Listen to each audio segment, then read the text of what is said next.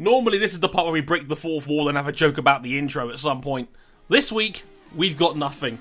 Welcome to the end of the Church of Dre on Motorsport 101.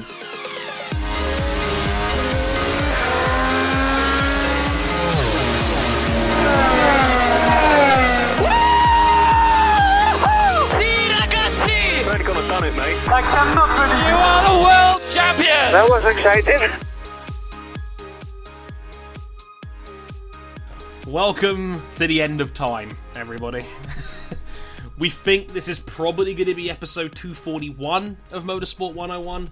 We still have a gaming episode in the works. It's in the back. Don't worry about it. We'll, we'll, we'll worry about the order later. Keep it pegged on our social media. But uh, I am your sad, neighborhood friendly host, Mr. Andre Harrison, who has now decided to put a nail for a baseball bat before coming down into the seat this morning. Um, it, it is a sad occasion, and uh, I don't know what we're going to do over the next hour, maybe hour and a half, maybe longer. But uh, we are we are we are we're going to get through this together as a community and as people. This is the part where we cut to the scene of like Bill Pullman in the in the president's speech on Independence Day. No, But, we, we uh, can't reference that anymore. Bad thing happened. I know. I, I- had that planned. And I had that planned until a certain Cheeto in chief decided to copy it and put his own fucking face on it. that was fucking hilarious. And, and and and you know what the craziest thing is? That's like not even in the top twenty of weirdest shit that man's done. This week. cra- yeah, precisely. But here we are. Don't do this. This will kill you. Yes, don't, like don't do not inject bleach into your into your shoulder. Apparently, that's also a bad idea. But with me to get through this hard time, first and foremost, is my uncle Ryan King. Hello, sir. Oh man, ah, it, it's it's so strange. Racing is back, but it's not back. But it's back, but it's not back. Yeah, we're still trying to figure that bit out. It's really weird. We'll we'll we'll we'll, we'll get to that later on in the show. Trust me, it's it's a weird one. But uh, yeah, we we got some actual racing, not virtual stuff behind a uh, a rig worth about five grand. Um, actual racing. More on that later. Uh, with me again is my other uncle, RJ O'Connell. Hello, sir. Good afternoon to you all. Um, I understand that during this critical time, you may not be encouraged to buy thing, but we'd like to let you know during these uncertain times, now more than ever, you can buy product at the same price. We're, we're not going to pay our employees more. Line go God up. damn it. Don't care. but we can go out and have a round of applause about it every Thursday night. That's uh, 8 p.m. It's great. Oh, not Um, just that, we can also have flyovers too. Oh no! the the flyover these flyovers are totally going to be dropping like hazard paychecks and protective equipment from the sky, right? That's the only reason why they're doing this, right? Right? It's about as good an investment as moving an NFL team to to uh, Los Angeles. It's great. Um, and also we have the man literally too angry to die, Cam Buckley. I don't know whether to be angry or sad or. Uh, I don't I- know what to feel. I, I I think you you have a very personal case that you shared with all of us in the server before we started the recording. Oh no. I um, King, if, King, King, King, if you just set this man up for like an incredibly embarrassing situation right here. look. I'm not the one who obliterated a very rare Repsol Fireblade. That was the guy who went to test ride it the day I contacted the seller. Not just any commemorative Fireblade. This was a Nicky Hayden Repsol Honda commemorative Fireblade from his World Championship in 2006. The meeting, which occurred very sadly three years since his tragic passing to the day, and it it got binned. Listen, kids, if you're gonna go out and buy a leader bike, don't pin the throttle in second gear when you've never ridden something that powerful. You fucking clowns. but I want something I can grow into, Cam. If your idea of growing into a bike is a 175 horsepower Fireblade, then I can't help you. Okay. Absolute fucking stonks. Also, I have to fire one back at King after after setting Cam up to fail on that one. King, whose favourite driver of yours has a birthday today? Uh, hey, pe- re- people don't know when this show is exactly recorded, so I don't have to say anything. It's May It's all right. Whose whose Um, favorite driver may be on the chopping block because he's too bland to do anything in a Mercedes? This, this this podcast is already getting spicy. You've only been recording for five minutes. It's great. Dre, on the other hand, I would like to congratulate you on your virtual baseball progress. Yes, I now have a career on MLB The Show because I am now playing baseball. It's uh, it is a weird thing. I you know I might even start streaming some of it on my PS4 when I get bored in the downtime because it's it's been fun. I've adopted virtual baseball. I am a pitcher for the Tampa Bay Rays. You used Um, to pitch for the t- for the Chicago Cubs, which meant you used to pitch at Wrigley Field. Now you pitch at Tropicana Field, a park that is 20 years outdated by the time it was finally built.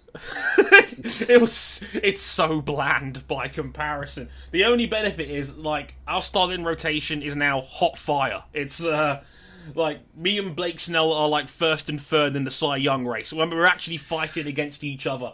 I am a flamethrower archetype. I have hit I have hit 102 mile an hour on my fastball on a, on some occasions. That is Also, I've exceeding realised- the brand. Also li- like I also admit that I'm currently probably speaking double Dutch to a lot of people that are listening to this show right now. But uh, you'll see more on my Twitter at Harrison101HD in the meantime if you want to see more of that. It's fun. Um, anyway, in the meantime, I'll get the uh, general housekeeping out of the way.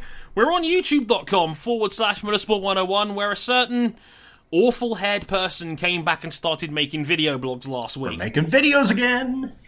Yes, that's me, your boy.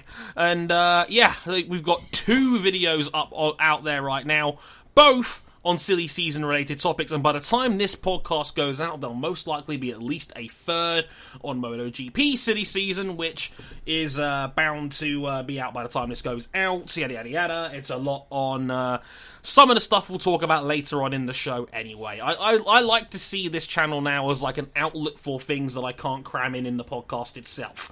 We, we I know we do tend to go long on this things, but there is always thoughts in the back of my head that I don't have time to get out there because I want to spread the floor and get everybody in and etc. etc. I don't, I don't want this to be the Dre ego boosting program. Um, that would never happen anyway because half these guys in here want to chop me down to size every 30 minutes. But uh, but uh, I do try. There's- a couple of fun videos on there. There's a, there's a couple of hangouts in there. There's a three hour one I did last week where I got surprisingly deep on some of my own YouTube history school life fun times. It was actually quite apparently everybody really liked it. But uh, yeah, the, the worst nightmare is here. M101 transitioned into a visual platform. Um, that's the last thing anybody wanted or needed, as far as I'm concerned. But here we are. We're on Facebook.com forward slash Motorsport 101. We're on Twitter at Motorsport underscore 101. And if you'd like to follow our handles personally, you can at Harrison 101 HD, at Ryan Eric King, at RJ O'Connell, and at C Buckley 917 fun times. Um, I also just saw the chat and it was just like, do we mention the porridge? And I'm just like, oh no. I know exactly what Charles is referencing here as well, and I kind of have to mention. It's only fair given everybody else has roasted themselves in the first five minutes of this recording.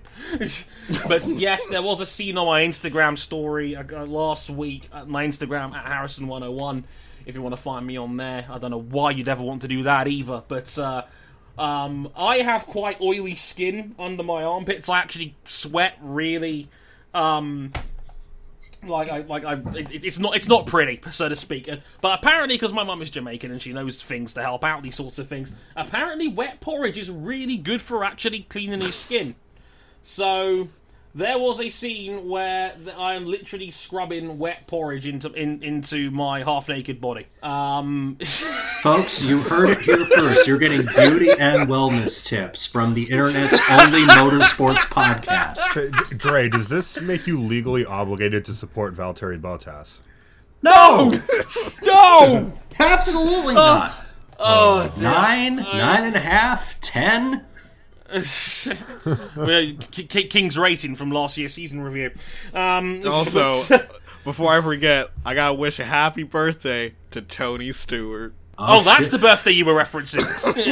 Yeah, absolutely. I'm just disappointed we couldn't crash more cars. also, I love that our chat is immediately going, Dre OnlyFans when? not, it's not. It's not happening.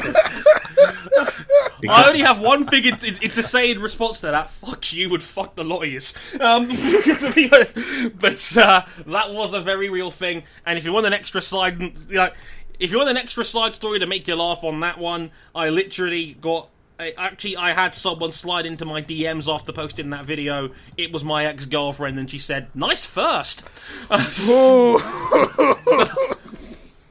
I will leave that one there. You guys can make your own jokes at home.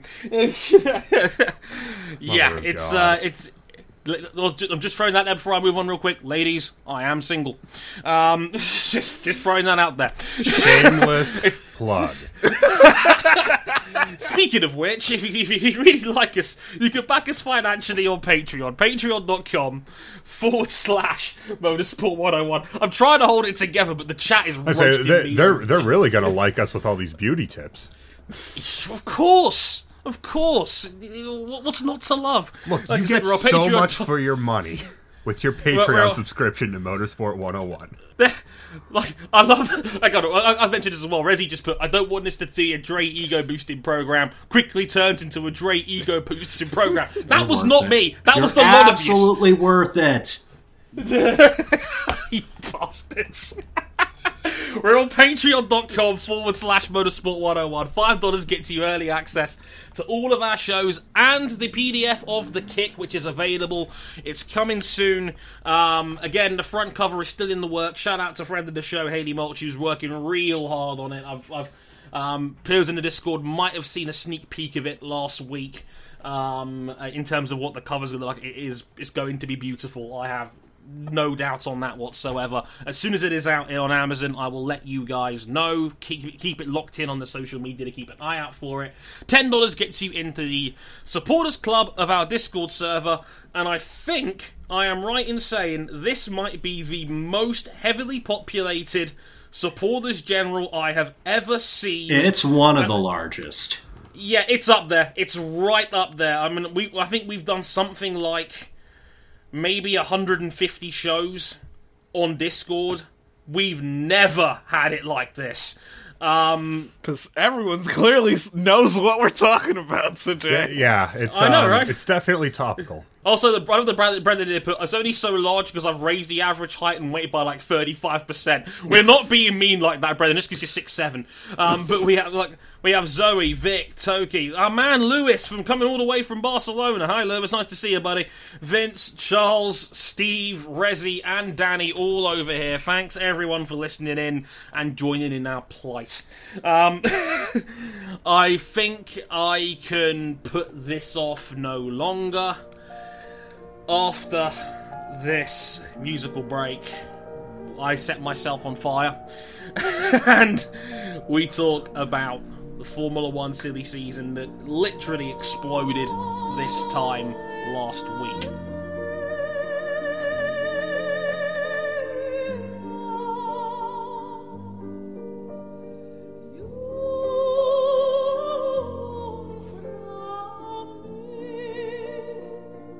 Dre, Andre Harrison, my good friend.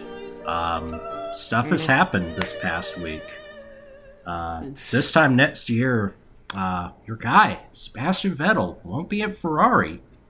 Your other guy, Carlos Sainz, will be at Ferrari. Uh, your other other guy, Daniel Ricciardo's gonna be at another team. Um, this a, we got a lot to talk about, don't we? Oh man, oh man. Ah, it it feels like it happened so quickly. It all started with a rumor that hey, Sebastian Vettel and Ferrari couldn't come to terms in negotiating a contract extension. They will be parting ways at the end of the season. And then the internet exploded. Yeah, we didn't want to believe it at first, but it was Bild over in Germany that, that first reported it. I believe it was Monday about half eleven British Standard Time that uh, Bilds reported that Vettel and Ferrari had uh, had a disagreement and then they're not going to continue. I literally just tweeted one word. Oh. Um, and normally, Bild don't normally get that sort of stuff wrong. Um, th- then Tobi Grüner reported it, and Toby never goes wrong on things like Toby that. Grüner of Auto Motor and Sport. Uh, Yeah, probably he's, he's excellent. one of the most reliable people in the business. So we were just waiting for that announcement to come, and it did. about 8 a.m. the following morning. Yeah, it was all but confirmed by everyone, including the F- Formula One's official accounts, Autosport, you name it. Everyone, I'm on the if you want any anyone that gave a damn, and then the official statement from Ferrari that. Uh, that uh, Ferrari and Vettel had decided that they were not going to renew their contract, which expires at the end of this season, and that Vettel was going to leave the team um, at the end of the season. And uh, to fast forward a little bit, about 48 hours later, we got the word that Carlos Sainz um, had agreed to replace him at that team in 2021 on a two-year deal. Um, Now, do we do we go into what we now know about the Ferrari Vettel negotiations? Yes, I'll, I'll, I'll go into that now. Um, essentially, and this is this was reported by the redacted about um, about four or five days later. I can't remember the exact day, but it was reported by Mark Hughes. Again, Hughes, one of the better guys in the biz, um, doesn't normally get this sort of stuff wrong. Especially They not were- a story this big. Yeah, exactly. And they reported, or the race said the quote they had come to understand that uh, it turns out that Ferrari had already decided at the end of last season that they were going to move on from Sebastian, and they never even offered him a hard contract for 2021. Yeah, they they never intended on re-signing Sebastian Vettel.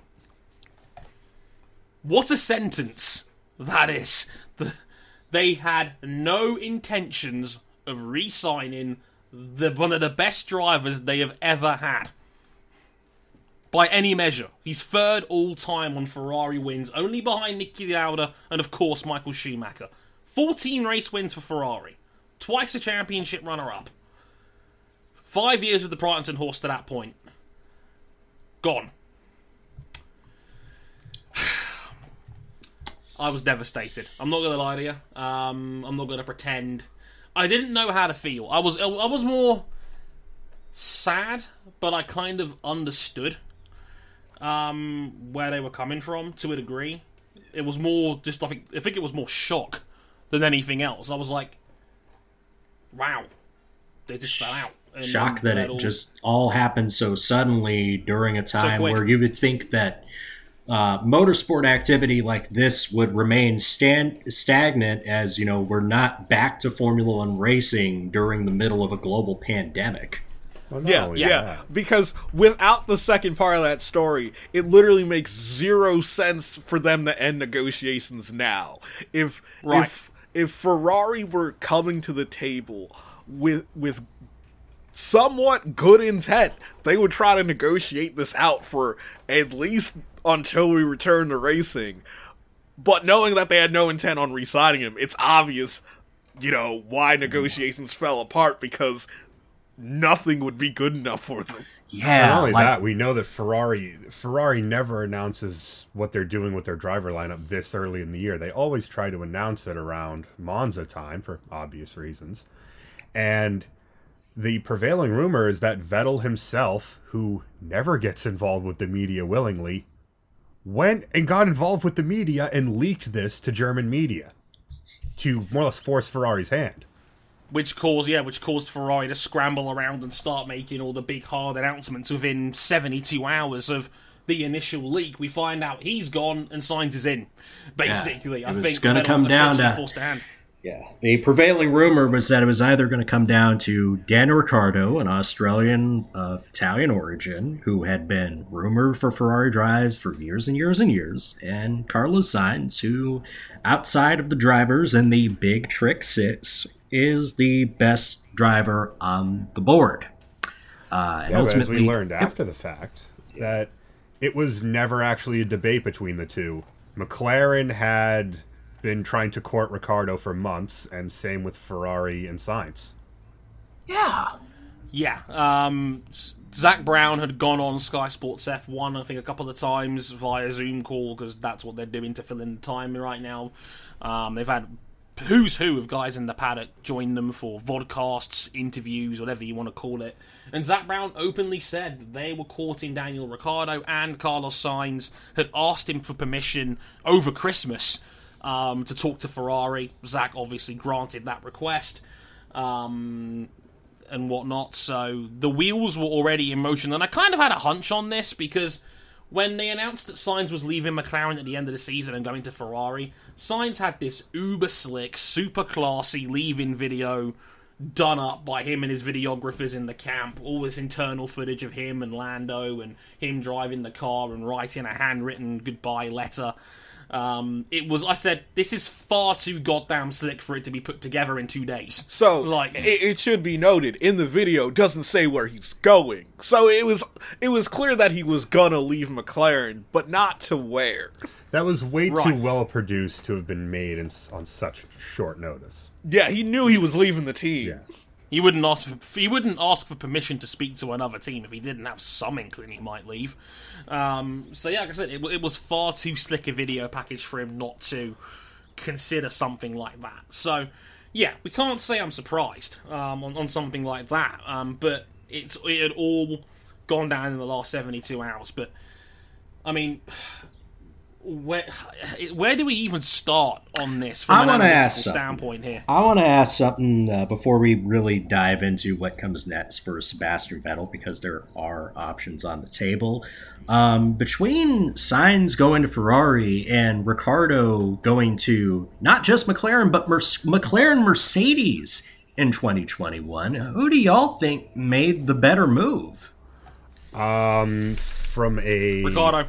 From a personal standpoint, Ricciardo absolutely. Ricciardo, Because no, no doubt in my mind. as we'll Yeah. get to later, um, you know, is Sainz gonna have a gonna actually be allowed to flourish at Ferrari So despite his I- talent? like my gut feeling, based on Ferrari signing Carlos Sainz Jr. and Charles Leclerc being locked to a really long-term deal, it feels like it. It feels like Ferrari are literally entering a planned rebuild phase.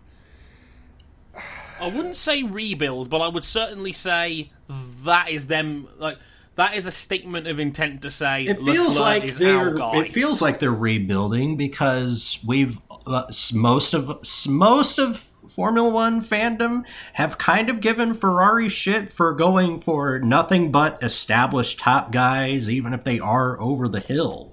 Like Ferrari were always the team that never went after youth. I believe before Charles Leclerc, the last young guy that they went after was Felipe Massa, who was already part of their program.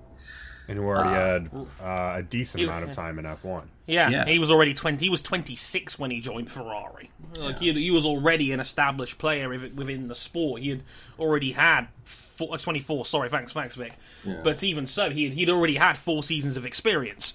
This this was like they they took a massive gamble on Leclerc in the first place. I think at the time there was still a viable argument you could make to keep Kimi Raikkonen on and, and keep the setup as it was.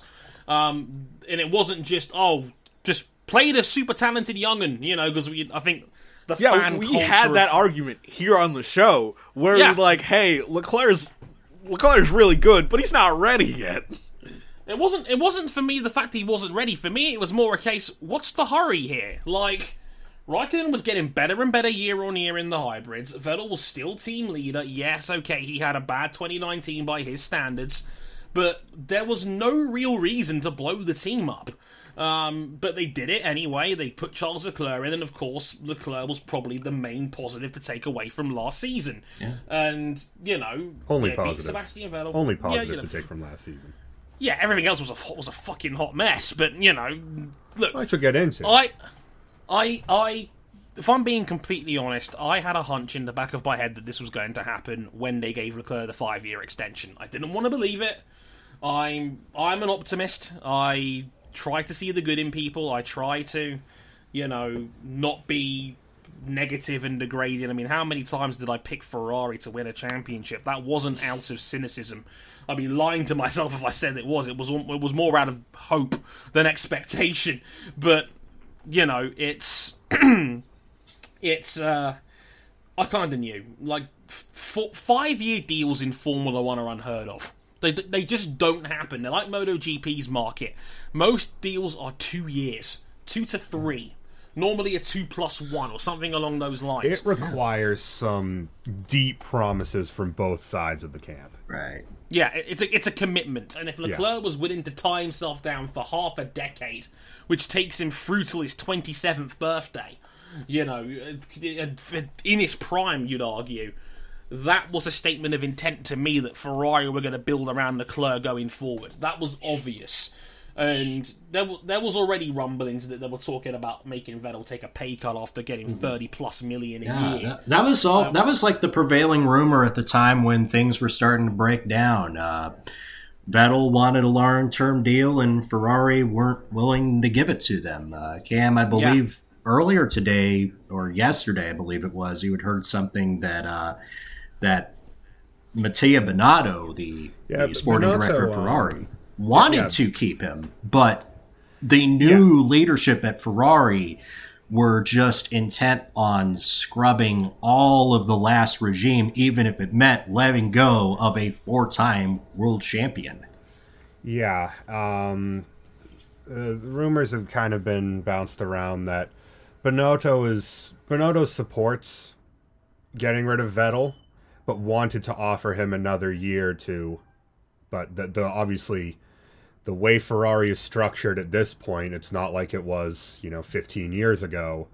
Not under The Monticello. people at the top, the people at the top make the decisions, Yeah. and uh, you don't question them because if you question them, you're fired.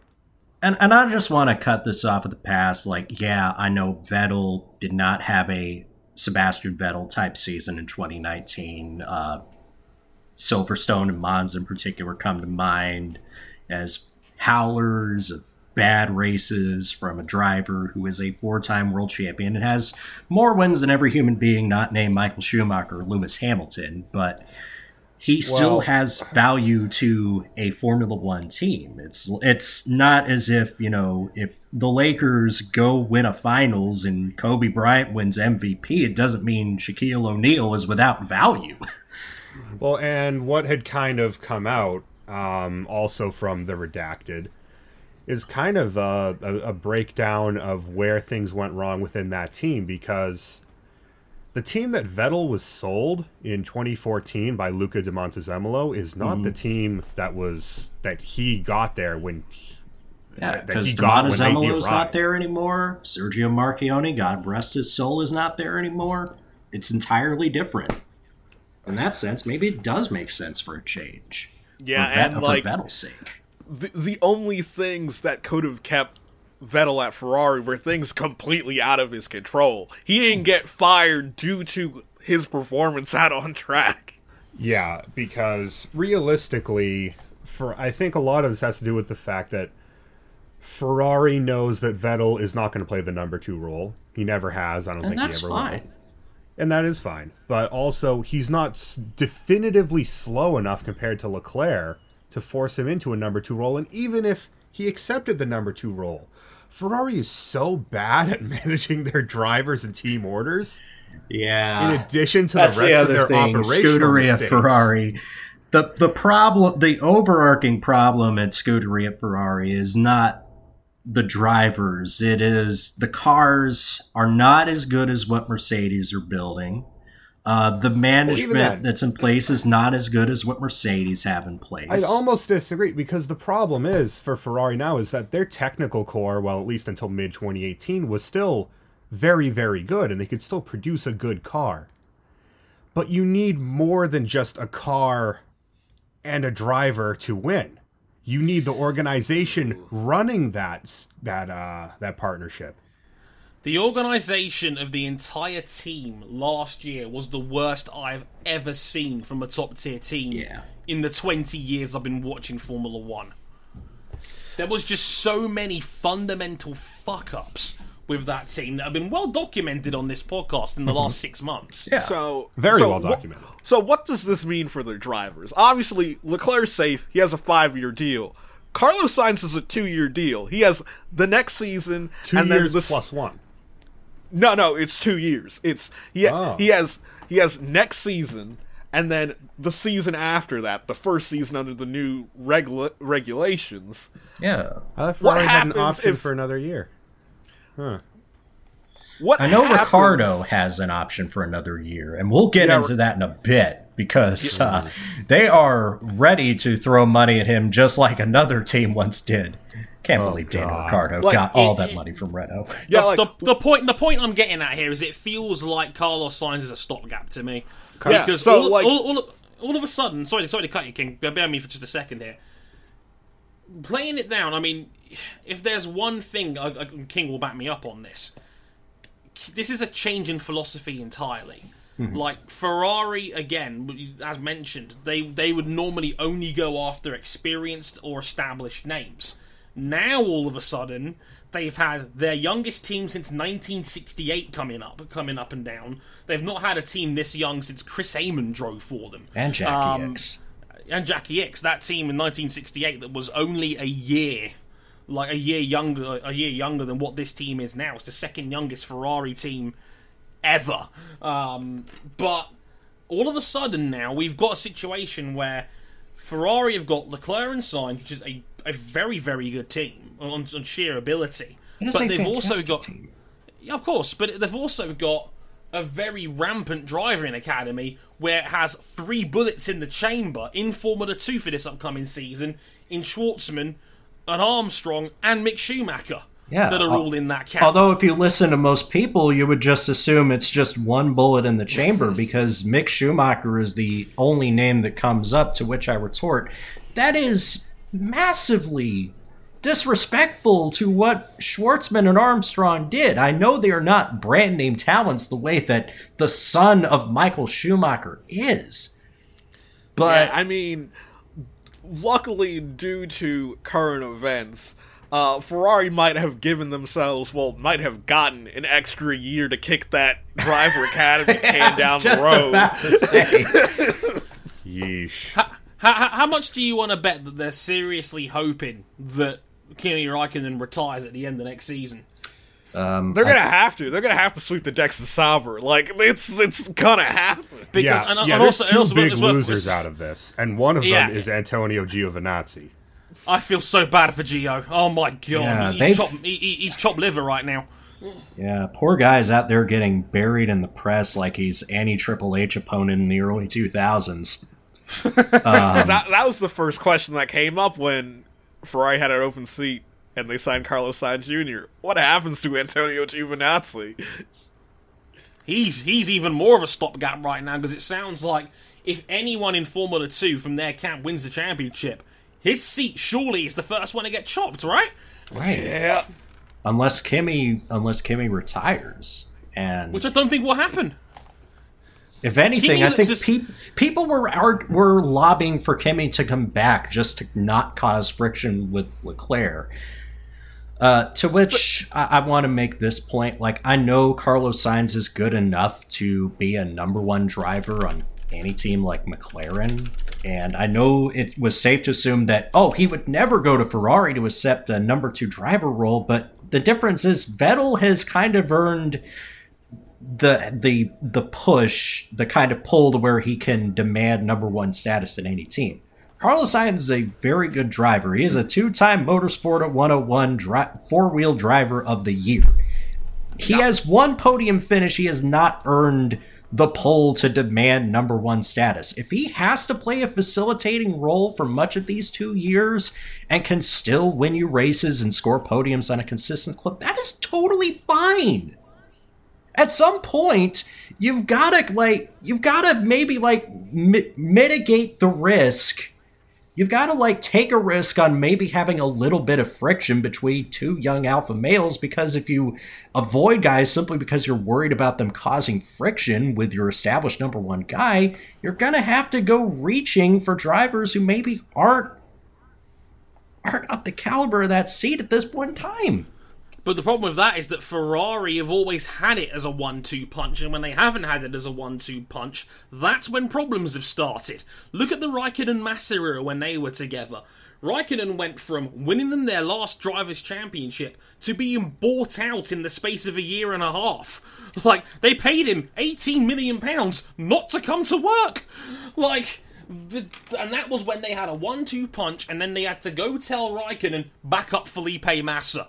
That went over like a ton of bricks.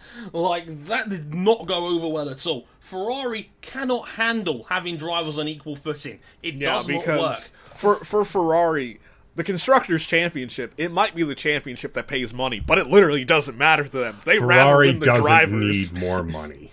Yeah, they want to win the drivers' championship. They have been That's the- willing to bury their second driver in the name of the Drivers' Championship for decades. And if Carlos Hi, Sainz Jr. has to play that role for a couple of years, um, that's that's okay. He can still be in a consistent position to win races. And if something like 2008 happens, if Charles Leclerc uh, has a terrible slump somewhere in the season and all of a sudden becomes Carlos Sainz, who might be their number one title challenger, I don't I don't think they would go against that. To be honest. Oh, they how will.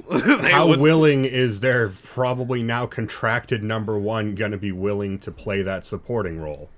No chance. I like I love Charles as much as the next guy, but I think the pseudo nice guy routine is an act. The man with the visor down is as hard a racer as anybody out there on Yeah, track. we saw that on is- track. Yeah, we saw that on track last year.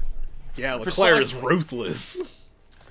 The man put Hamilton on the grass at Monza last year and got away with it. Like, To be like, fair- Man, seriously. accidentally locked his partner out of his apartment. I, I think we need some context. We're gonna we're gonna explain. Charles to people. Leclerc had a Twitch stream. Um, his girlfriend was coming back to the apartment, couldn't get in, but Leclerc was so occupied with games so that uh, Charles's girlfriend had to buy a Twitch subscription to tell him to unlock the door. You mean you mean she couldn't just, you know, call him like a normal human being? Oh no, he wasn't answering the phone. because he was too Oh busy God. playing on Twitch, which I get it. I, I just We've think, all had that problem. yeah, with with the Leclerc Sainz dynamic. Look, I'm expecting Sainz to play a facilitating role to Leclerc for most of it. I'm just saying that in 2008. Ma- Felipe Massa did not come into that season expecting to be the number one guy at Ferrari by season's end.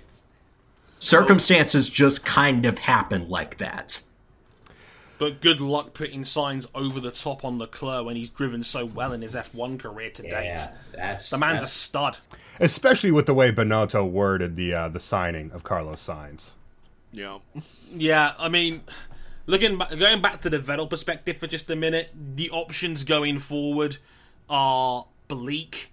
Um, in the sense that I mean, McLaren was talked about. Yeah, Nope. 'cause Andreas Seidl, his old pal. Which, as it turned out, was a nothing burger because they had already more or less finalized things with Ricciardo. They got their mans. Aston Martin may be on the table. They've got big ambitions, right? Well, no, one they- of those seats yeah. is guaranteed, and I'm pretty sure Perez is contracted for a long ass time. yeah. Perez has a contract for next year. Aunt, Otmar's already come out and said they're retaining their lineup for 2021. That is a no go. It's going to be Stroll and Perez going forward at, at, at Racing Point. Um, so don't worry about any of that. Um, there isn't a lot. The only There is a very big elephant in the room. yes, Very Um, it's- silver it- one. The only star in our lives. Mercedes. Mercedes have zero contracted drivers for next year. And Yeah, if you believe rumors, there is a big old elephant in the room in that that we've called out Mercedes. We like Mercedes for the most part, but we have one big problem with the way Mercedes conduct themselves on the internet. They pretend they're the underdogs and they act like they're act like they act like like pulling their the wool shit over doesn't our stink. eyes. Yeah, they they they, act, they seem to think, oh, we're not that great. Oh, it, it could be a great race tomorrow when they have beaten the field down consistently again and again and again and again. So what we're when- so saying Merce- is, embrace your inner Golden State Warrior, go after the proverbial Kevin Durant, and put that Hamilton and Vettel dream team together, or at least pursue it. Look, as um, much as I'd love to see it. you don't want this. Oh, oh no! I want this. I want this smoke. I'm an I'm an agent of chaos, but Silence, angry man. I don't really see it happening. You do not want this. I will say this till the heavens. Unless you're an arbinger of chaos like Mr. Buckley to my left, you do not want this again. The worst season I ever watched as a Formula One fan for sheer toxicity was 2016, or as I like to call it, the year Rosberg got really, really good and upset the apple cart. The, it brought out the worst in everybody involved. Fuck that dream team. I am 28 years old in three months' time. I have been watching this sport for 20 years. I'm getting too old for this. I can't take it anymore. So we we should mention that Mercedes has openly Mercedes the team has said that they're they're they're openly against the idea of having Sebastian Vettel. They Not haven't taken it. necessarily. They, they, haven't said taken they it want to off the look at their own drivers first. Right, sure. Yeah, they Lewis, haven't Lewis Hamilton, out Valtteri Bottas, which is a which is that's still a very good driver lineup. That driver lineup's won the last three World That- Constructors Championships. That in a driver row. lineup is crushing out constructors' titles at a ridiculous rate. and uh, pretty much uh, Toto was you know said like what's going to happen to our driver academy which is a driver academy of one by the way it's just george russell he's like what's going to happen to george russell And once again, I don't have faith in Mercedes when, given how they handled, or should I say, bungled the handling of Pascal Wehrlein and Esteban Ocon, their previous young drivers, that they basically were too chicken to put in the factory seat and couldn't get anybody else to sign them lower down the order. Well, so- they could have bought Manor, and then they didn't. yeah, because pretty much Toto Wolff didn't want to get rid of Valtteri Bottas. That's why Wehrlein and Ocon had to get the you know, they're walking papers. And why would you? Bottas is the best clean-up man in the field. He'll win you three races a year. He's unproblematic. He's willing to play the number two driver. He's coughed up wins to help Hamilton in the campaign in the past. If you're a team boss, Bottas is the anti-Rosberg. Va- why the hell would you ever got rid of him? Please don't go too fast. But if So- but consider if you're the board at Mercedes Benz, you know it's even what's also marketable. A combined a, a combined eleven a World team. Drivers Championships on the same team going into Yeah. 2021. Literally nine of the ten world championships of the last decade. It would be arguably the single greatest driver lineup in F1 history. It would be the greatest lineup. You have two of the six best drivers to ever walk this earth.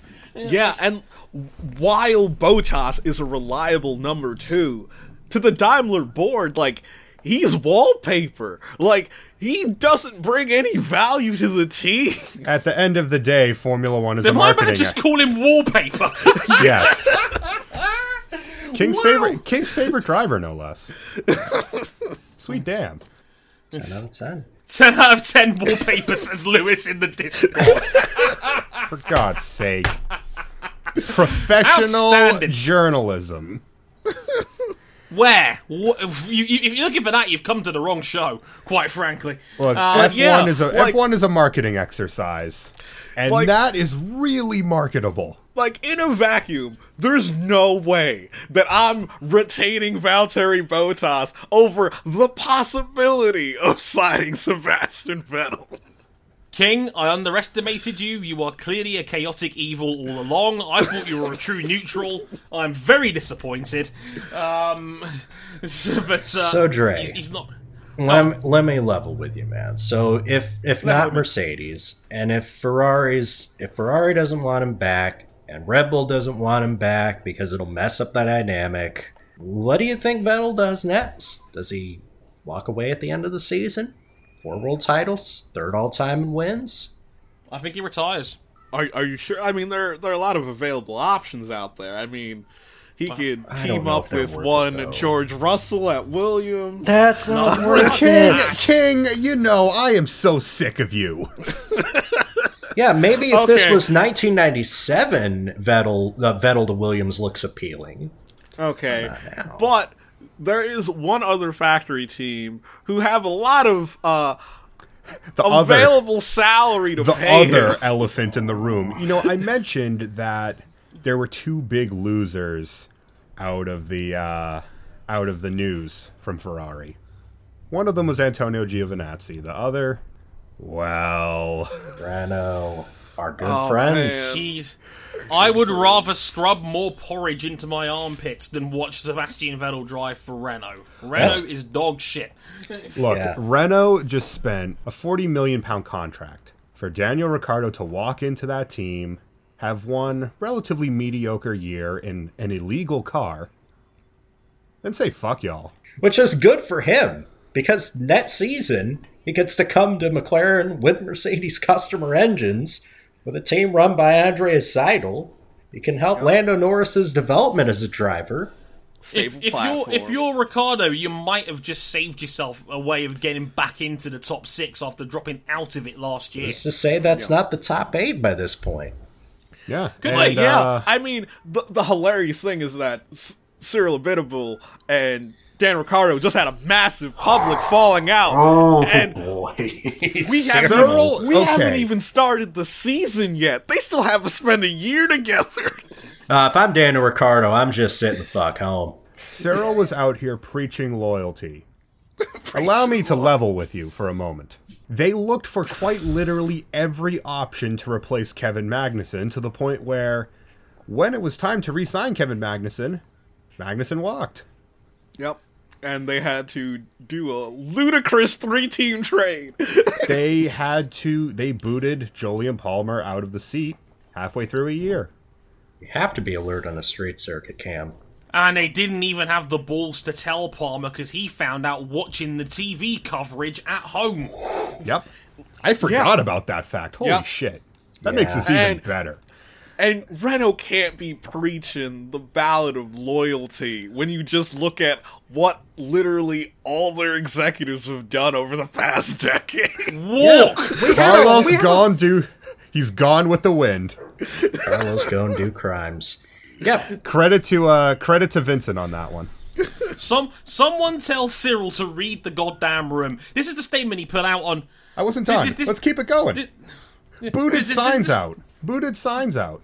And then Whoa, whoa, Hulkenberg they, they didn't boot Sainz out. They traded Carlos. they tra- they traded Carlos Sainz for cash considerations. I don't want to hear it.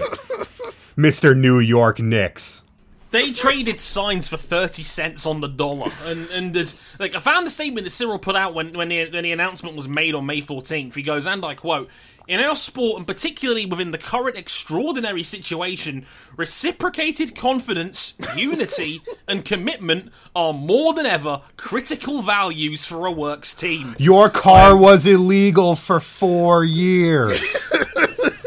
I am confident that the 2020 season will allow us to accomplish even more together.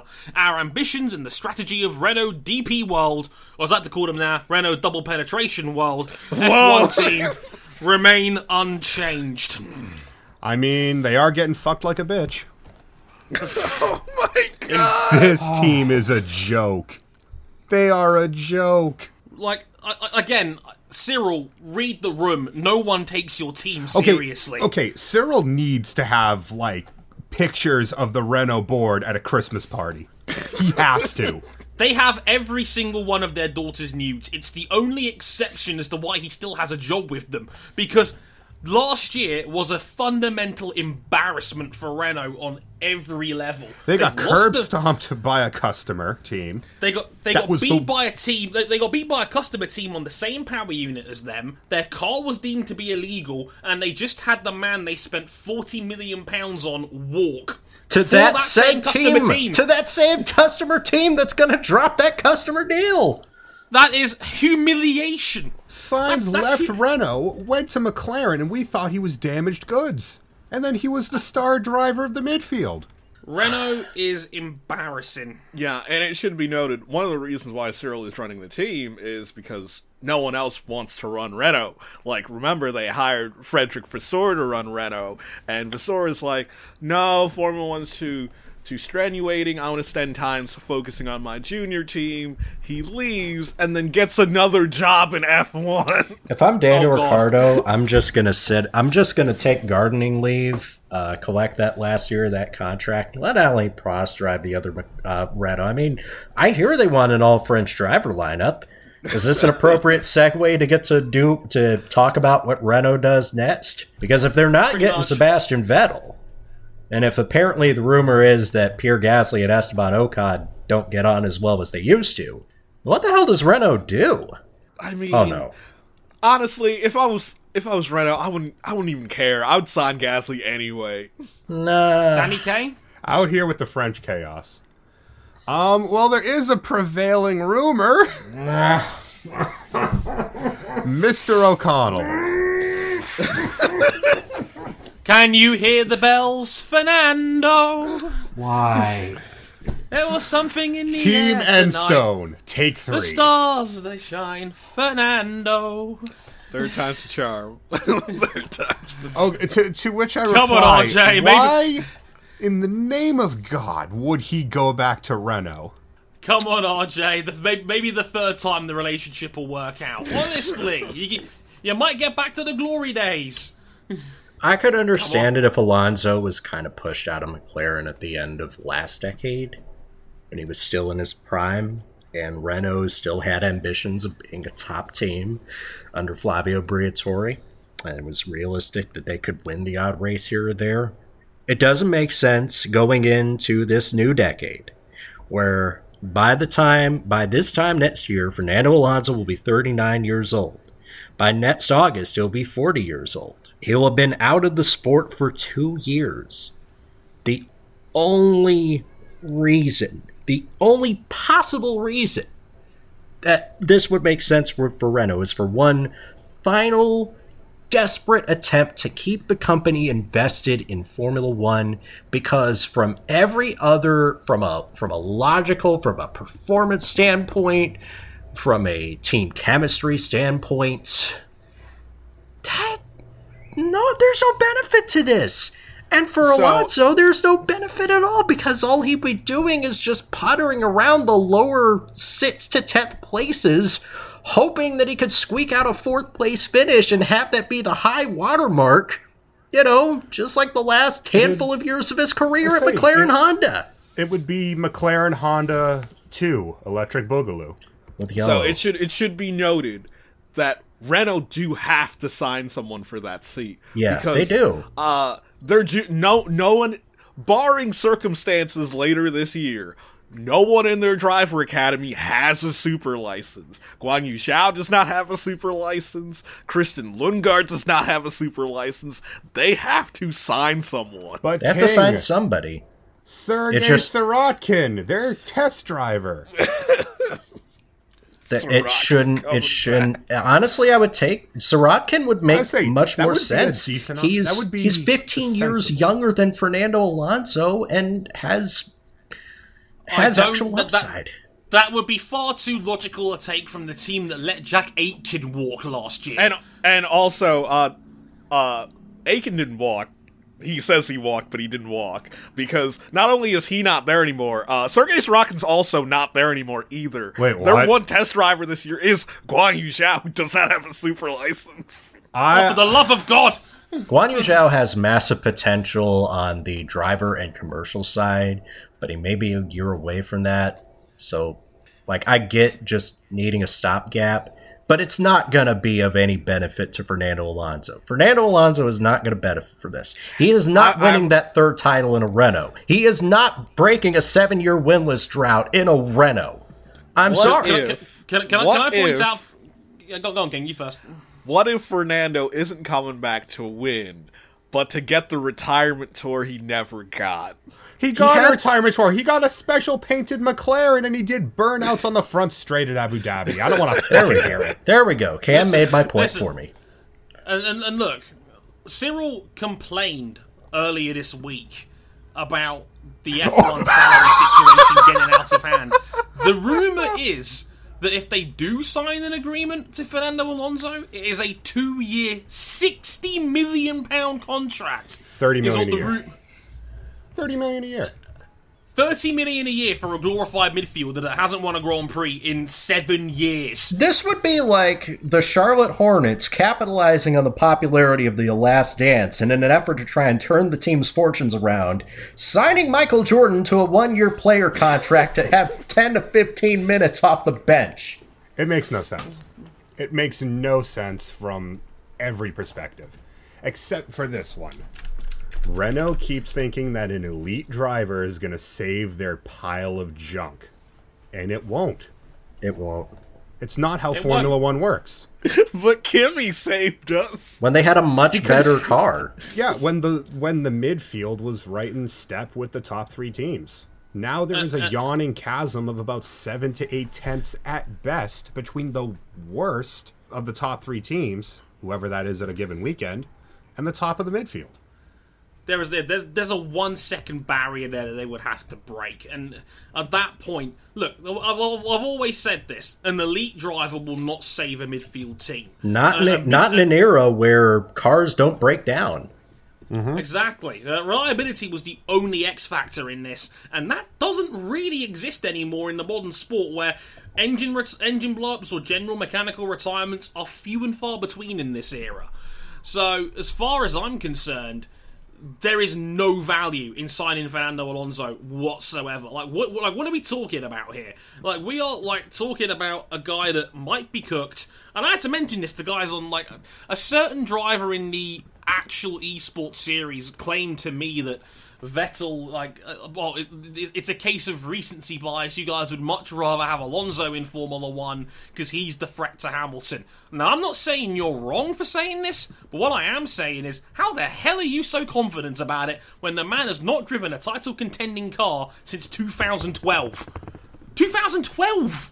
I was Like- a, I was a moderately to severely depressed college student in 2012. That was a long that- damn time ago. That guy I was arguing with was still in his father's nutsack when the last time he was driving a relevant title contender. like, And there's also the prevailing rumor just came out that Renault is ditching Alpine. Yeah, there Yeah, are a lot so- of problems in the alliance, as have been documented many times on this show. So yeah, uh, Actually, now it makes perfect much. sense for Alonso because Alonso always makes the worst team decisions. yeah, pretty much, pretty much on top of the whole uh, alliance collapsing. Uh, it, it's questionable on whether there'll be massive cuts at Renault itself due to the whole pandemic. uh, isn't uh, isn't the French government bailing them out right now?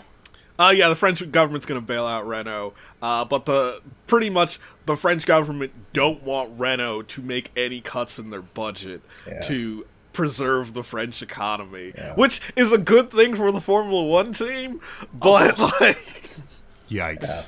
If uh, yeah, if, uh, yeah. To to sum that whole mess up, don't go after Alonso. Try and get someone like Gasly. You wanted a French driver. Why not just double up? Go get Valtteri Bottas if he's available. Don't go chasing after Alonso. We've done this song and dance, and this isn't going to benefit him or your team. Yeah, I, I don't know why Alonso would even want to go back there unless it's for a giant paycheck, because we all know he ain't winning shit down there again. So like the whole so like yes, there would be a big paycheck out for for Alonso if he comes back, but it won't be Daniel Ricciardo big because remember. Daniel Ricciardo was their highest paid employee. yeah, No, the rumor is that the contract will be even more money per year than Ricciardo, which is insane. oh, thirty It's million a year. insane. It's what he was making at McLaren, which was primarily footed by Honda. Yeah, it's and then they- they've already said Ricciardo's getting ten million a year at McLaren in that two plus one deal with an apparent one million pound win bonus per win.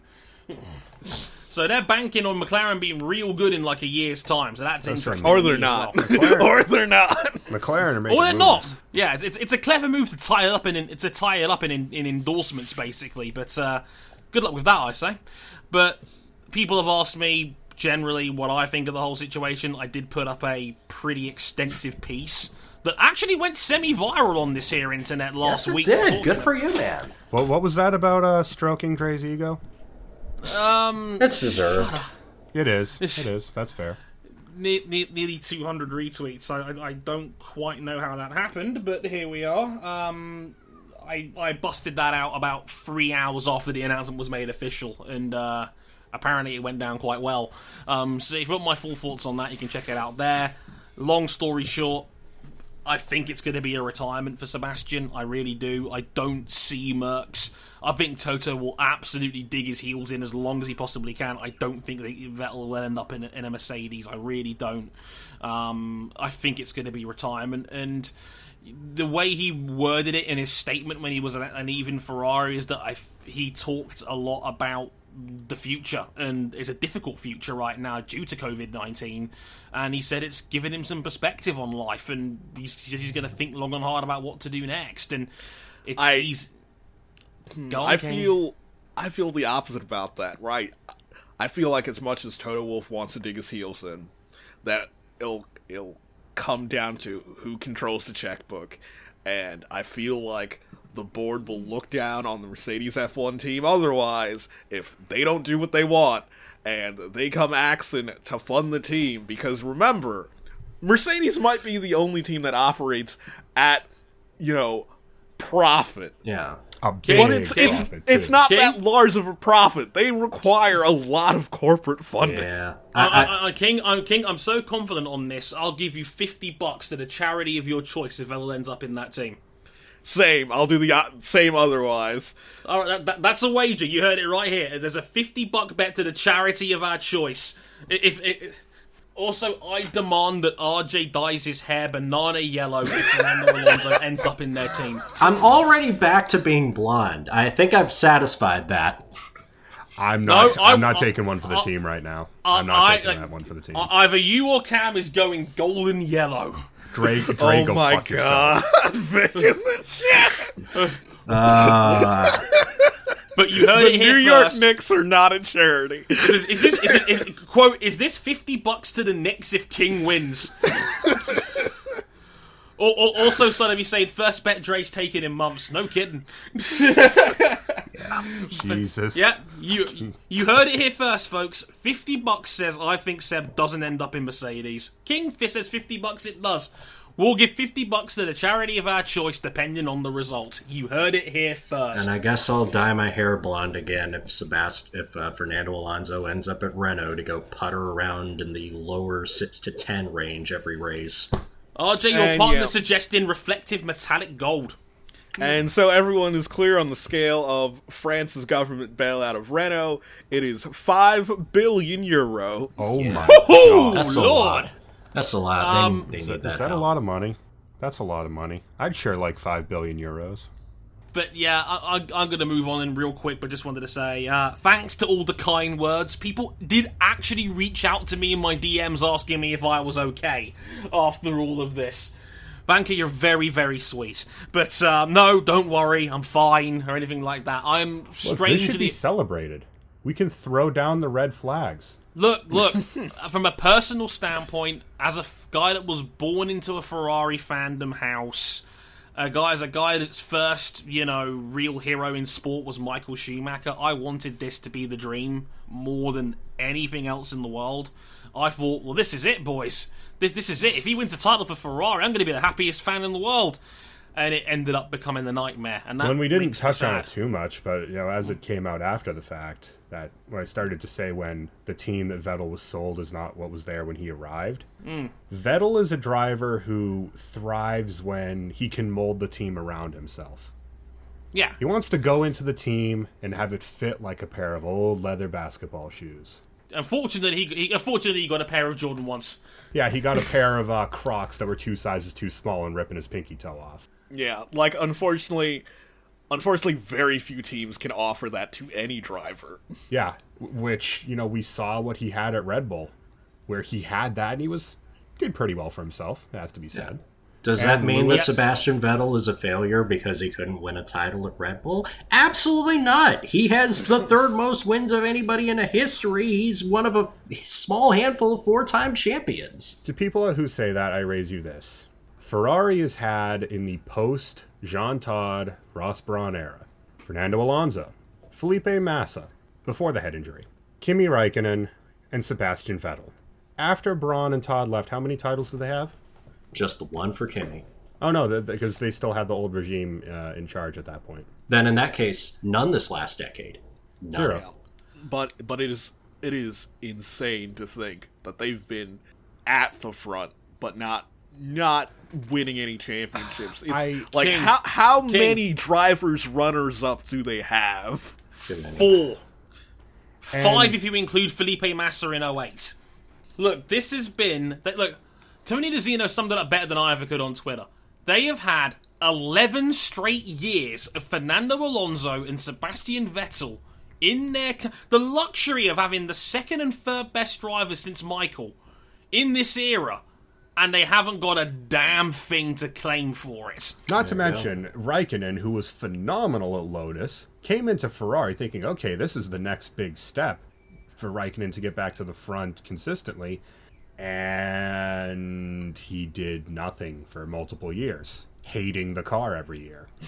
How do you have 11 straight years of Alonso and, and Vettel in your team and nothing to show for it when you've had 25 wins in that camp between them in those 11 seasons and yet people say, nothing? well, dry, they they crumbled under the pressure. To which I say, no shit. When you've got a turbulent team environment and people can't do what they want to do, and they can't bring the team in their direction, they're not going to be able to do the things that they'd regular be, regularly be able to do. That is why the Schumacher, Todt, Brawn, and Rory Byrne era was so dominant. They sealed themselves together. They shut the the outside politics of Ferrari out. They said if one of us goes, we all go. Also, I just fact checked Dre. Uh, within the past decade, between Alonso and Vettel, uh, they finished second in the drivers' championship five times. If you include Felipe, it's six. Good Christ. lord. And Vettel in twenty in uh, 2015 was only eliminated from the championship at the same race as Rosberg, which is kind of crazy looking back at the Yeah. mighty W06. That's the point. He was the only man. He's the only man who's beaten a Mercedes in this era. He's the only man that was to that, that, gave that, that, you know, that gave Mercedes any sort of consistent trouble in this hybrid era. Gone. Ferrari of, of Ferrari better be very careful in how they go about themselves. I mean, don't get me wrong. If they're gonna go for a rebuild, now absolutely is the time. But you basically booted Sebastian Vettel out of your team to make this happen. You'd better get this right. We'll look back to, uh, I think we said it on the show during Russia last year. I think I remember if it was Russia or um, after Charles's first win, when everyone started clamoring for basically Ferrari to toss Vettel aside and focus 100% on Leclerc. You guys got your wish, but be careful what you wish for. Yeah, I, I think it's it's going to be less of a matter of Ferrari getting better and more of Mercedes needing to fall apart. Like I'm surprised it hasn't happened Agreed. with Mercedes already, where it like happens with all the great dynasties, where Well, that's, eventually the out, you that's get how Mercedes is such an outlier. They Yeah, just good keep- luck getting that to happen. Yeah, Ferrari peaks and troughs all the time. Mercedes is just relentless. Yeah, because like pretty much in F1 you kind of have to require on like hey uh this, you know, you know, mid-level technical staff member that is really talented and help provide a lot of value to the team wants to get paid more and he goes to another team to move upward. Good lord. But I don't know how Mercedes is not doing this. Yeah, uh, Patrick Head by shutting Adrian Newey out of Williams. Anyone? that certainly aged well. Yeah, I mean, again, from a personal standpoint, I'm gutted, but I, I, I can sleep at night knowing that Vettel wasn't the reason this didn't work out. I can say that with my hand on my heart and with the little pride I have left as a Vettel supporting Ferrari fan that whatever happens, he was not the reason this team fell apart. And I will Sebastian was Sebastian was sold a team that he could mold around himself, and instead he was quite literally told to shut up and drive. Not much more to say than that. and that will be hopefully the everlasting message that like i mean if anything i do actually understand that the majority of fans on twitter and the internet i've seen on this generally looked sympathetically towards sebastian Oh yeah, Um, and even in people the- within the industry. Sky Sports had a uh, video conference call. I think uh, I think two days ago. Yeah. And, Yeah, and Tuesday. Jensen, but Jensen uh, said it like if they let him go, Ferrari are insane. Yeah. Brundle Brundle supported it as well because you know what? If by some cataclysmic occurrence that this year's Ferrari is in the title fight, you think Vettel's gonna listen to team orders worth a damn?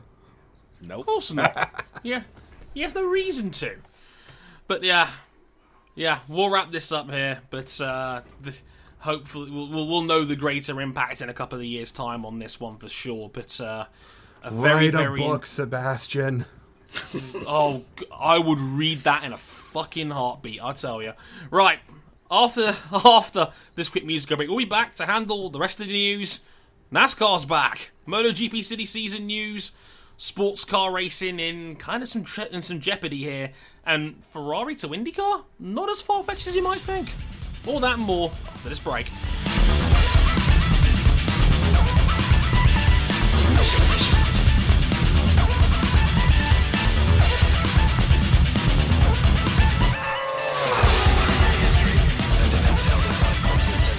Ladies and gentlemen, welcome back to NASCAR.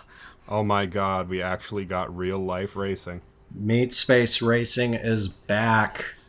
They did it. They actually did it. The and in fact, fucking they're gonna be Mad doing it because um, I think like. Well, they were going to be doing it today, but that got rained out. No, no, no. Uh, last night's race got rained out. I was gonna out. say. I know they delayed uh, the Xfinity race. Point is, NASCAR's back, and in true NASCAR fashion, they crashed after one corner, and it was Ricky Stenhouse Jr. Some things never change. Like, I know that this is done probably at the, advi- the against the advisement of anybody with any common sense. But this is for NASCAR a big deal because this past weekend they were the only American sporting event of any significance on with all of the big four, all the big college sports, all the other racing leagues shut down. They Whoa, gathered. whoa, whoa! The PGA Tour was back, RJ. PGA Tour is back. Uh, well, they didn't have a full event. They had a they had a charity event with four golfers. Did they have a bunch of Yes. cows on the golf course? No, Very disappointing. Not real golf. Um, But yeah. shout out to Rory. Oh, oh, hey, thank you. I appreciate that. Oh, you meant the other Rory. but uh, I mean, the race Yeah. was the race was pretty it's good. Darlington. The race at Darlington was very good, and this was and people have already drawn parallels to the race that kind of sparked the big NASCAR boom. That was the 1979 Daytona 500, where most people didn't have anywhere to go because of a massive blizzard that swept through most of the East Coast. That brought a lot of people's attention to that race, and it's kind of a similar scenario here. Like, okay, yes, there were a lot of and I hate to use this word, but cringe worthy moments in the build up to this race that just seems so exploitative. but America. I, I think we we have to start just the national anthem. The national anthem. the national anthem.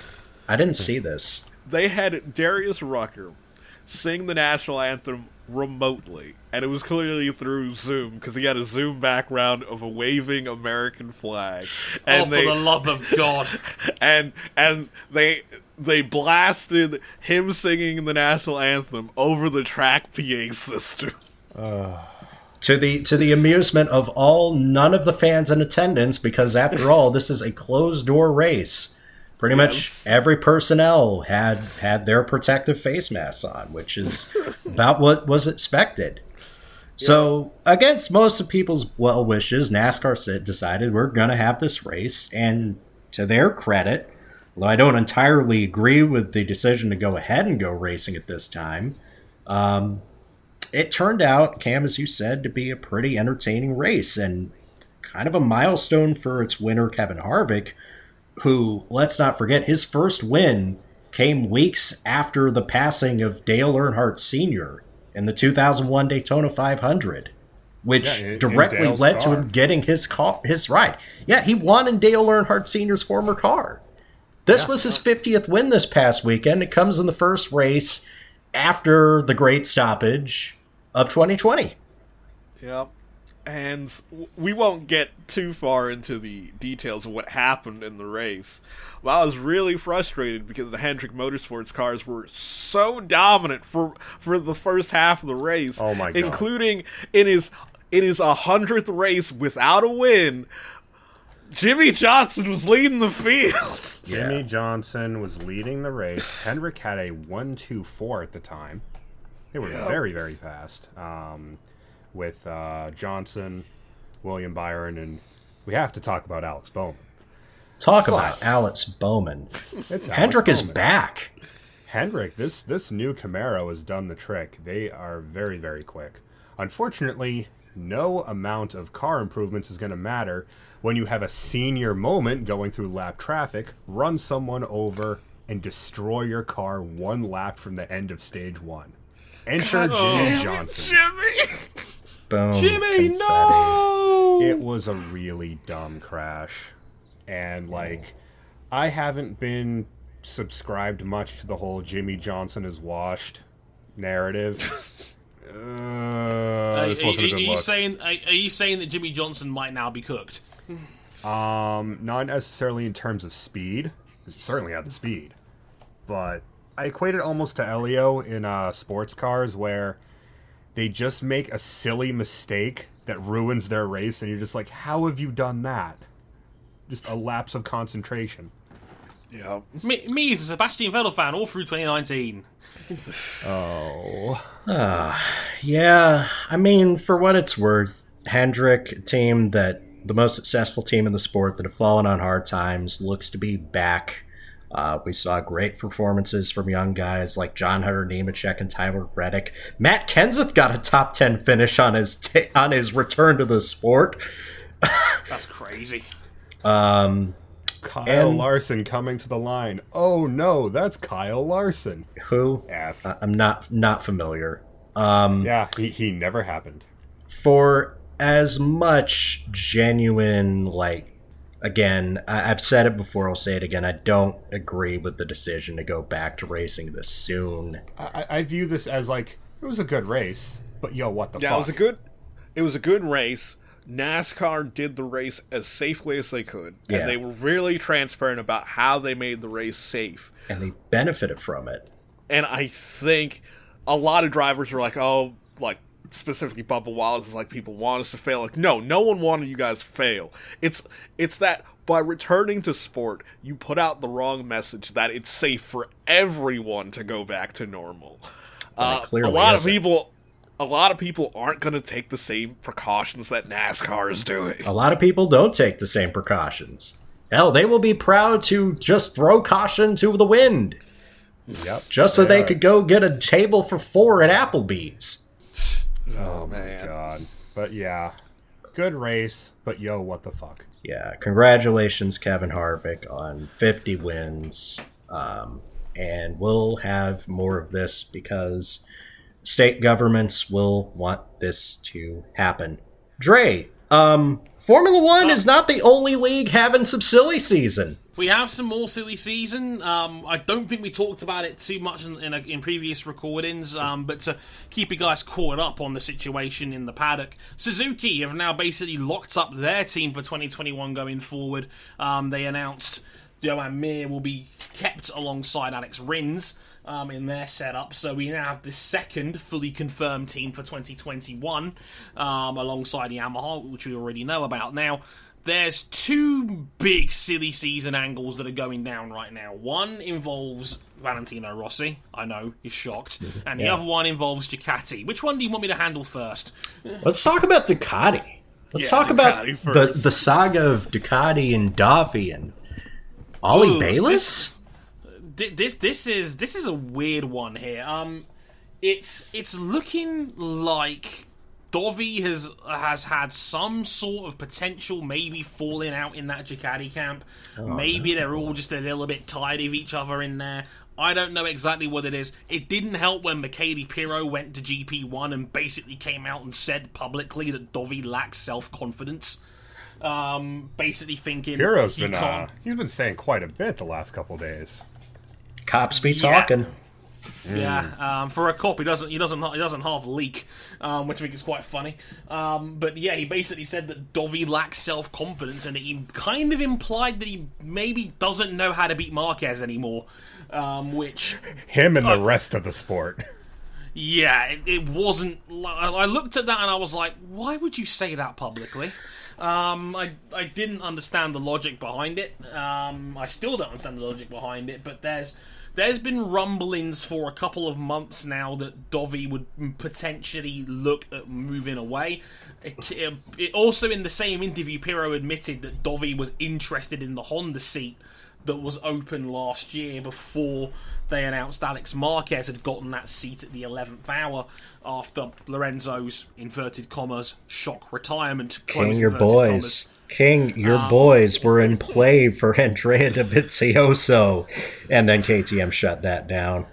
Yeah, Pit Beirer came out uh, earlier this week and said we actually want to keep all four riders that we've got under contract right now. So those that are keeping score, that's Pol Espargaró and Brad Binder in the factory team, and Miguel Oliveira and Iker Lecuona uh, um, in the Tech 3 satellite team. So KTM have basically said, not really. We don't actually really want Dovi amazingly. Um, you know, the, the, the free time run, the free time consecutive championship runner up, um, is apparently not wanted in the KTM factory, which I think is crazy to suggest, but here we are. Um, and there's there's talk on both sides of that Ducati garage as well, because not only is Dovi's Dovi potentially leaving Petrux. This one's come up an awful lot as well about Petrux's future, maybe as, as early as late last season, where there was murmurs about potentially swapping him for Jack Miller.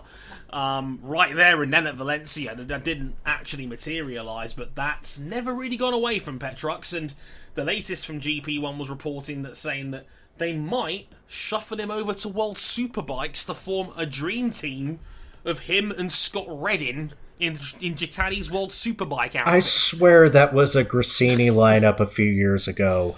It was it was a Pramac lineup two years ago. I was going to say. Fuck.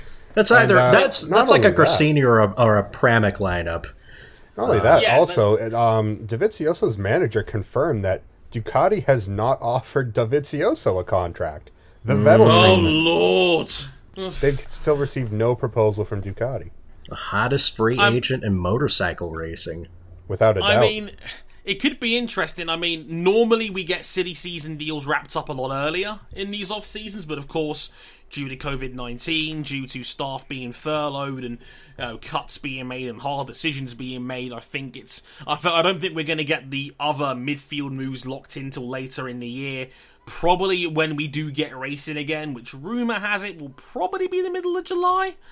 Um, but we'll have to wait and see. I mean, Lewis again doubles down on what I was going to say in my video um, uh, that's coming out later today. Ducati looked at Fabio, Maverick, and Mir, got nowhere. They tried. They they they basically tried to get a second big name in that team since the since since the winter last year, and have struck out three times over. Um, Yeah. So Ducati are eating a lot of left swipes. yeah, the, and it's it, it's it's looking like th- they're not gonna get a super elite name on their bike next season. Like the the best rider on the table right now, I'd argue, is Frankie Morbidelli. And Morb- it's looking like Morbidelli's going to stay at SRT for, for next season because SRT love the dude. Um, they But said it straight up. They, What if their best option wasn't in MotoGP yet? There's, there, hmm. it was a rumor started by Jorge Lorenzo's dad when he went on a podcast last week that apparently they're sniffing at Jorge Martin in Moto 2. Hmm. Stunned silence from the crowd there in the background. I love it. I mean, I mean, sure, I guess. Moto 3 champion 2018? Look, Mans is good. it, it's it's funny though because, and I think I'm going to pull up a, a, a post that uh, the redacted made. It was a great piece from Simon Patterson about this. That they had SRT's team manager on it right now, but um, about lo- earlier this week. But they said straight up, it's hard to justify signing someone out of Moto 2 right now because they're not racing, and they. They, they want to scout these these intermediate class riders. There's no data to scout. Yeah, but they, they can't, and the, that and I think that is part of the reason, and we'll segue to it in a minute. It's I think it's part of the reason why I think SRT are not so down on potentially signing Valentino Rossi because it's a safe pick. It's a safe pick when they were probably going to scout people in Moto 2, but they can't do that right now because they're not racing. Um, Yeah, I mean, this kind of, you know, rings similar to earlier where you're talking about Renault situation where they have a driver program, but like they don't know if they can call anyone up to Formula One for next year. it's a very similar deal at SRT, basically saying, well, look, if this was a normal season, we'd we'd be keeping our tabs on Moto Two and guys we guys we're targeting, and we'd go after them. But obviously, they can't do that. SRT has given themselves a target to sign Fabio Quartararo's replacement by the end of August, is what they're saying. We might have only had three, four races by then, because, like I said, rumor has it MotoGP are coming back middle of July. Um, they're just waiting for government approval on that front. Um, but they're saying middle of July. So again, we might only have four or five races in the books. Maybe not even all that speculative either, given a couple of them might be at the same track for all we know. So there's even less data to go on of potentially signing someone from Moto 2. This might be a record season for like no one coming up from Moto 2 because it would be a gamble. It, it, it's it's a big punt to a leave a re-signing this late into the season. We all saw the chaos of Johan Zarco when he quit KTM at the end of last year, and the fact that they're not racing right now, so that adds it up. So all of a sudden, Jorge Martin is is, is, is throwing himself in the ring for a potential Ducati seat. That is like I love Jorge Martin. His pace is incredible. That is a massive punt. Yeah, he's a phenomenal rider. but it's it's a punt. It is Yeah. a punt on so many levels, and that's what worries me um, on on that one. And it segues in quite nicely to um, SRT situation where everyone. I think GP1 put out a report, I think, last weekend saying that Rossi going there alongside Morbidelli for 2021 is all but confirmed. Um, and again, Patterson did a great did a great interview um, with Razlan Razali, who's yeah, an SRT team principal, used to run the Sepang International Circuit, left that role to run the team full time. Um, this year was a, it's a great interview, I have to say. Um, a lot of in, very interesting bits of information regarding it. But uh, I'll read you a couple of pieces from it because it's genuinely quite an interesting stuff. Um, he said, but with 2020's much adjusted calendar playing havoc with rider market already, the team has ruled out the rookie option, and Rossi's hand is much stronger. Not that talks have started yet. Quote, who will be the replacement for Fabio? Of course, the talk is that it'll be Valentino, but at the moment, nothing has come from him to us. Razali tells the redacted. Before, it wasn't something that fitted with us because we sincerely believe in what we've done with Fabio. He may be a one off wonder for the team or not, but we believe that developing young riders is the way forward for the team and the championship. If this had been the normal championship, then it would have all depended on how Rossi performed in the first half of the season and how the Moto 2 riders we're also eyeing had performed. By now, we'd have started talking to some of them because after eight races, we'd know how the riders were performing. But it's been an unusual year, and to take a rookie into MotoGP without seeing them race is a huge risk. We can't take that risk. It's difficult to consider a rookie for next year. If we don't take a rookie, then the proposition of taking Valentino becomes very attractive. He knows the bike, he's very much experienced, there's a lot of positives that come with him. He's still a fit person, he rides a lot of the ranch, etc., etc. point is, is that the long story short, like all everyone and their mother is saying that Rossi's going to go over there. It's seemingly a matter of when rather than if, because there's nowhere else for Rossi to go. The problem is, is that well, Rossi's not actually spoken to anyone at SRT yet Oh God. according to what uh, Razlan says later on in the piece. Like, there's there's been no official conversation between the two of them yet regarding negotiations, and he's also come down and said, um, Valley, if you do sign the dotted line, you're not taking your crew with you. Basically, There's- Not not this time. he's saying straight up, you might be able to, you know, you might be able to get one or two of you guys to jump over. They but guarantee him a get- bike, but nothing else. Yeah, you'll get your factory equipment, but you're not taking our, your factory team with you. Exactly. They want they want to keep their own guys on the payroll, and they're devoting more of their resources to Frankie Morbidelli, who will be leading their team going forward. Basically, um, he said again. The quote on, on on Frankie says, "It's important for us to have some stability, and it's important for us to keep working with the rider we already have in Frankie." Says Razali. He's young. He's the future of the team, and we have to put a lot of emphasis on him. We don't want Valentino to come and disrupt our structure either, though, to come lock, stock, and barrel from the factory team. We can only allow him to come with one or two guys. He'll have to work with the rest of our structure beyond that. That's what we want, but again, we haven't even started speaking to him yet. Basically. So, basically, if they if Valentino is riding for Yamaha in SRT, he's going to have to play by their rules on this one, by the looks of it. So, He he doesn't Yeah. have the uh, he doesn't have the pull to make the decisions for the team. and has made it, and they've made it quite clear Frankie's their guy going forward, which is big given that that is the best independent team in the sport right now. They were brilliant with Fabio They were last year. actively they were actively outperforming the factory. Yeah, they like Fabio was better than Maverick Vinales pretty much the entire second half of last season, outside of maybe Phillip Island, and that's about as far as it went. It it became pretty clear that on current form, Fabio's the number two guy in the sport right now. Maverick's still probably number three on that list. Um, between him and Alex Rins, but it's it's it's getting more and more clear. It's those four uh, they're going to be probably the big four going forward in GP, with maybe Dovi on the outside, depending on how Ducati performs. But the way it's going right now, there is no guarantees that Valentino Rossi ends up being an SRT next year. I mean, Yamaha's guaranteed him a bike, of course, but the question is, what is he going to basically be riding for? What's the backing going to be?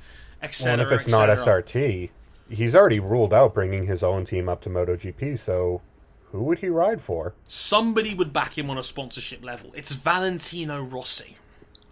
Somebody would figure it out one way or another. I'm Like- just imagining now Rossi having his retirement tour in Aprilia. Nobody ever. This is that Fallout. This is that Fallout meme. Everyone disliked that. Yeah, uh, Lewis points out the only thing I could see stopping Valentino going to Petronas is retiring, but the way he was talking to Matt Burt last week on Instagram, he doesn't want his career to finish off on a quarantine shortened season. He wants to ride one more year at least. He's going to be 42 years old when Yeah, next that is season That is literally starts. the opposite of that every other retiring athlete has been doing. I wanna get that tenth title. and that might be his best shot at it because that SRT team has been fantastic so far since coming into the sport. They've genuinely done brilliant work with with Fabio Quartararo and Frankie Morbidelli, and I don't see any massive, massive drop off after you know. Frankie will be leading the team. I know Fabio was was brilliant last season, but Frankie was in the top five on a semi-regular basis. He was in that five to six range where he towards the end of last season. And if the team keeps getting better and Frankie keeps developing as a rider, I don't see why he won't be on the podium next year. Um, Which is part of the reason why, like, they don't want to bring any of Rossi's crew over because they have their own system in place and they see a life after Valentino. Yeah. Some, well, somebody, well, somebody has to. Uh, you know, I don't know who else is, but um, we'll have to wait and see how we go on that one. But those are the two big stories. There'll be more detail on that in a video on Motorsport 101 by the time this goes out. Check it out when you get a chance. Sports cars. Cam, My God. Cam, buddy. Um, L. It's uh, it's looking weird. Le Mans, Daytona. The H stands for the grunting noise that Tim Allen makes. uh, officially, so we have regulations, but apparently, uh, the planned convergence might be pushed back a year thanks to Corona, from what I understand. Yeah, that's the prevailing rumor at the moment. Um, we got the draft technical regulations laying out how much power they should be making, how heavy they should be, what the aero regulations will entail, all that good stuff. Looks good. And it Porsche was- seemed interested. Um, Porsche have officially got started a research program into it. They're it. boys. My boys.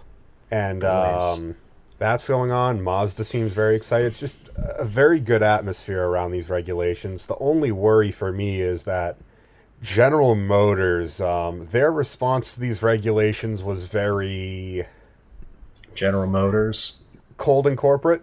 Yeah, very, very much Thank, General thank Motors. you, thank you for sending us these regulations. Basically, Oh man, which sucks because they're they're a large pillar of the DPIs right now. yeah, th- that would be like it's like when the 962 eventually fell out of favor with IMSA. Suddenly, no one had customer cars to buy that they could go out and win with. Please don't leave, Cadillac. Please, please don't leave. Yeah. Other General Motors and Porsche pertinent news uh, is that Corvette Racing will not be at Le Mans, and neither will the Porsche GT team operated in North America. So that basically cuts down half of the factory GT programs that are going to be at Le Mans. Assuming, of course, we have a 24 hours of Le Mans automobile endurance race. Yeah, because um, with the current world situation and the fact that IMSA is going to have a schedule clash with Le Mans with their Mid Ohio round falling, I think, only a week after the fact. Um, expect more teams to drop out of Le Mans.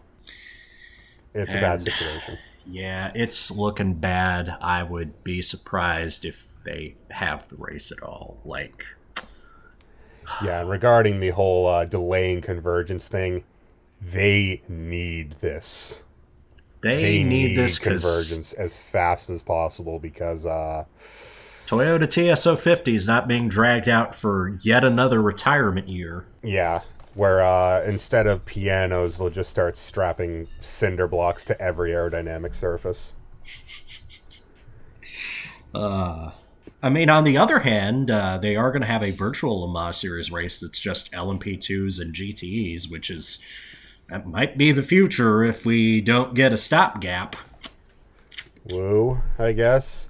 There's also the small matter of because of uh, more schedule classes, classes, schedule clashes. I speak good. Yeah. The six hours of Watkins Glen will clash with the Indianapolis eight hours. They're going to fall on the same weekend in October. Which is also the same weekend of the Harvest Grand Prix at Indianapolis. Yes. What what is Penske going to do? Penske can be everywhere because he is Penske. They're going to start a human cloning program because they have that kind of pull. You pour in blood, sweat, and tears, and then you clone Roger Penske. and you clone Alexander Rossi. Oh my god. oh man. So interesting times on that front. The King, Yes. King, uh, you know that third manufacturer that IndyCar has always been hyping up for a while?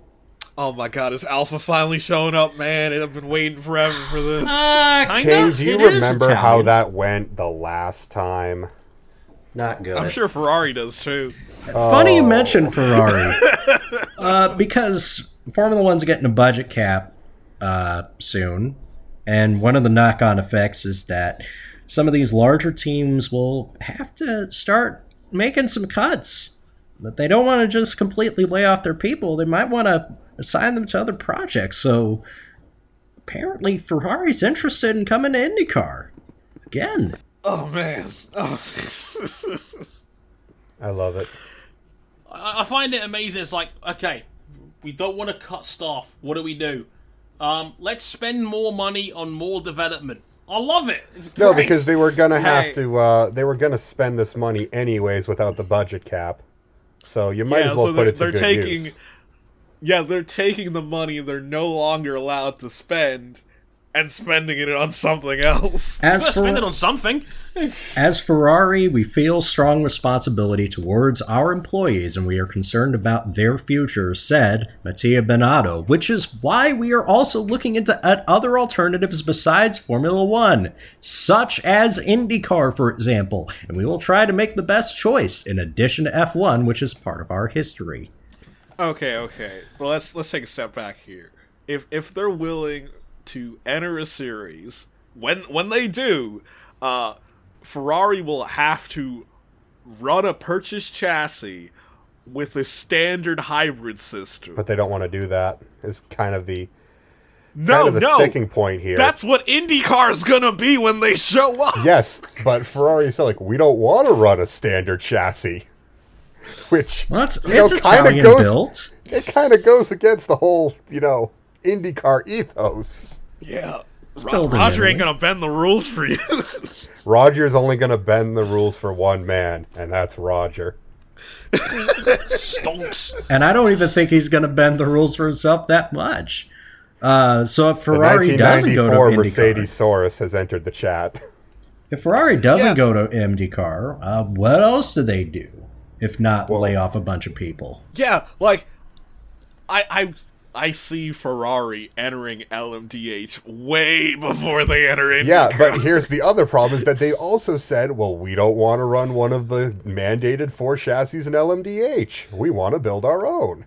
Again, Which, you've got an Ital- you've got an Italian chassis maker. You can you can make your own body style around it. It's fine. this this feels like a a dumb Ferrari guilt trip to try to guilt the other teams to not lowering the the cost cap. Please Yeah, make us spend more money. We don't have to cut staff or rearrange anybody. Look, that Honestly. Dallara, look, that Dallara LMP2 is a hell of a car when you LS swap it.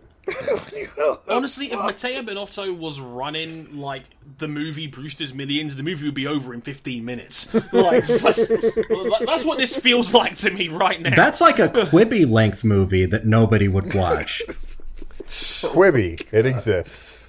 Anyways, it is a thing. yeah, it, it feels like Ferrari's trying to guilt trip F1 into not implementing the cost cap. Yeah, because like no series is gonna give Ferrari the the concessions they want. It's not the '90s anymore. Yeah, what they want is what they want basically is Le Mans hypercar rules. The problem is that uh well, I think Toyota's going to run the field over in the hypercar side of things. Yeah. It's oh man. If we don't get Ferrari to IndyCar this time, we'll always have that sweet Ferrari IndyCar concept from '86. We'll always have the 375 Indianapolis. It sucked. And to be fair, if, we, if we're talking about Ferrari having to rearrange people, it wouldn't be the first person they've cut in the last week.